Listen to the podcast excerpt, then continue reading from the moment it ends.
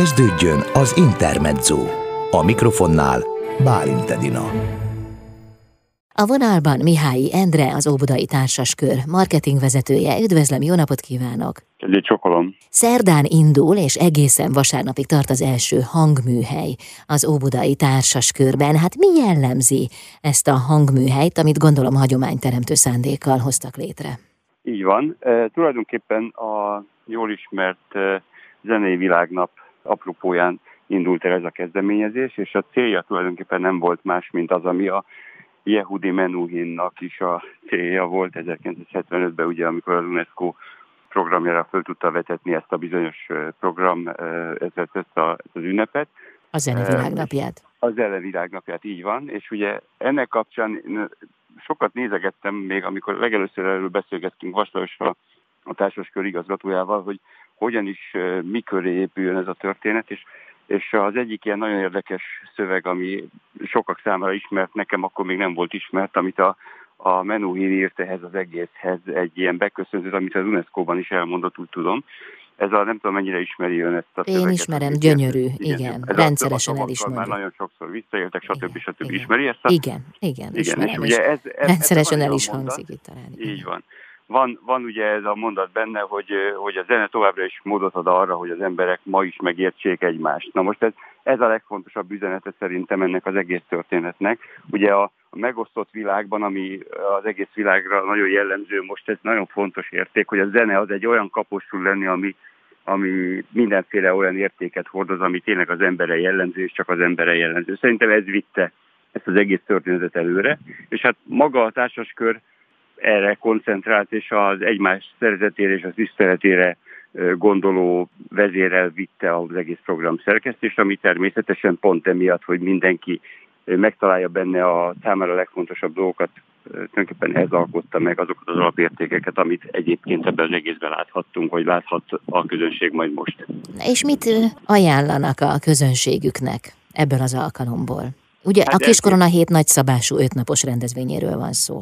Így van, ez a szerdán, vagyis holnap induló programsorozat, ez elképesztően színes, tehát nagyon sok minden van benne. Tulajdonképpen lehetetlen lenne felsorolni, szokták mondani, de tényleg lehetetlen, úgyhogy én kapásból az elején azt ajánlom mindenkinek, hogy nézze meg a társaskör honlapját, illetve a Facebook oldalunkon folyamatosan kint vannak az összes eseményünk posztjai, és azon keresztül gyakorlatilag el is érik a linken a jegyeket, de hogy néhány fontosat azért megemlítsek. Ugye először is van prózai része ennek a programnak, tehát van felolvasó színház a programban, amelyben két nagyon érdekes dolog is megjelenik, ami a társaskörre nem volt jellemző ennyire azért ez a, a prózai rész, de most ez is egyfajta újdonság a társaskör életében. Kovács Dominik és Kovács Viktor szerzőpáros, illetve hát Blasik Noémi rendezésében egy sajátságos est kerül az, a, a Óbudai Társaskör színpadára, de ugyanebben a körben lesz egy nagyon érdekes óbudai anekdóták est is, ahol Kruditól Eszterháziig mindenféle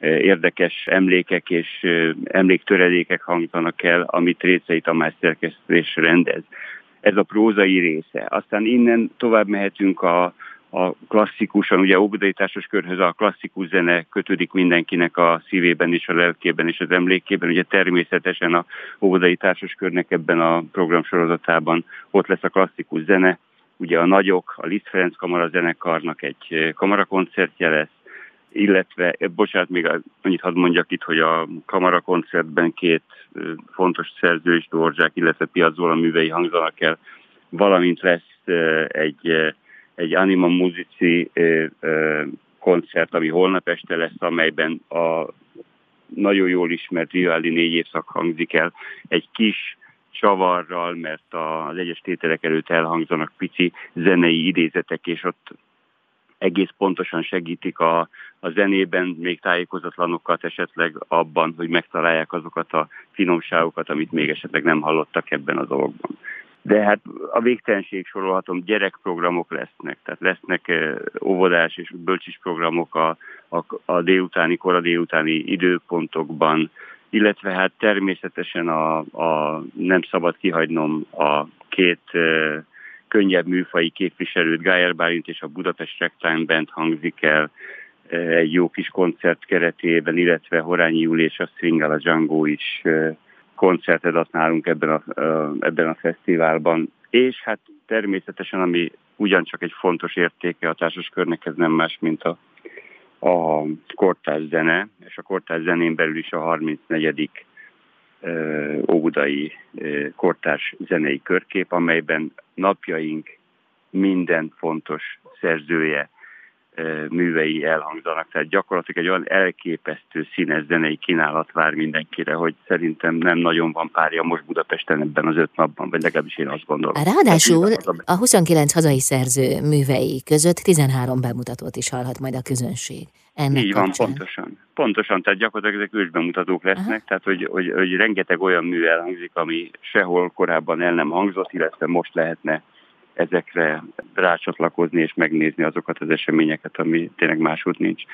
Én azt tudom mondani mindenkinek, hogy akit érdekel bármelyik része ennek a kulturális kavalkádnak, az vagy az Óbudai Társaskör honlapját, vagy pedig a Facebook oldalunkat kövesse. Ezeken a felületeken nagyon sok mindent megtalál ezekről a programokról, és természetesen azon kívül, hogy a program tartalmát elolvashatják, sok érdekes plusz információkat is találhatnak, főleg a Facebook oldalunkon, annak kapcsán, hogy mi mindennel találkozhatnak ebben az öt napban. Hát a, akkor a, szerdától be lehet költözni az Óbudai Társaskörbe. Hát ezeket azt teszi legjobban, ha valaki ott a környéken keres egy, egy jó kis szállodát, és gyakorlatilag reggeltől estig ott van, de hát persze valójában ezek délután indulnak, és mm. késő estig tartanak, úgyhogy az is elég, ha valaki csak oda jön, és ott marad estig, és hát azért Budapesten jó a közlekedés, úgyhogy ne, nem kell oda költözni, de akár azt is lehet.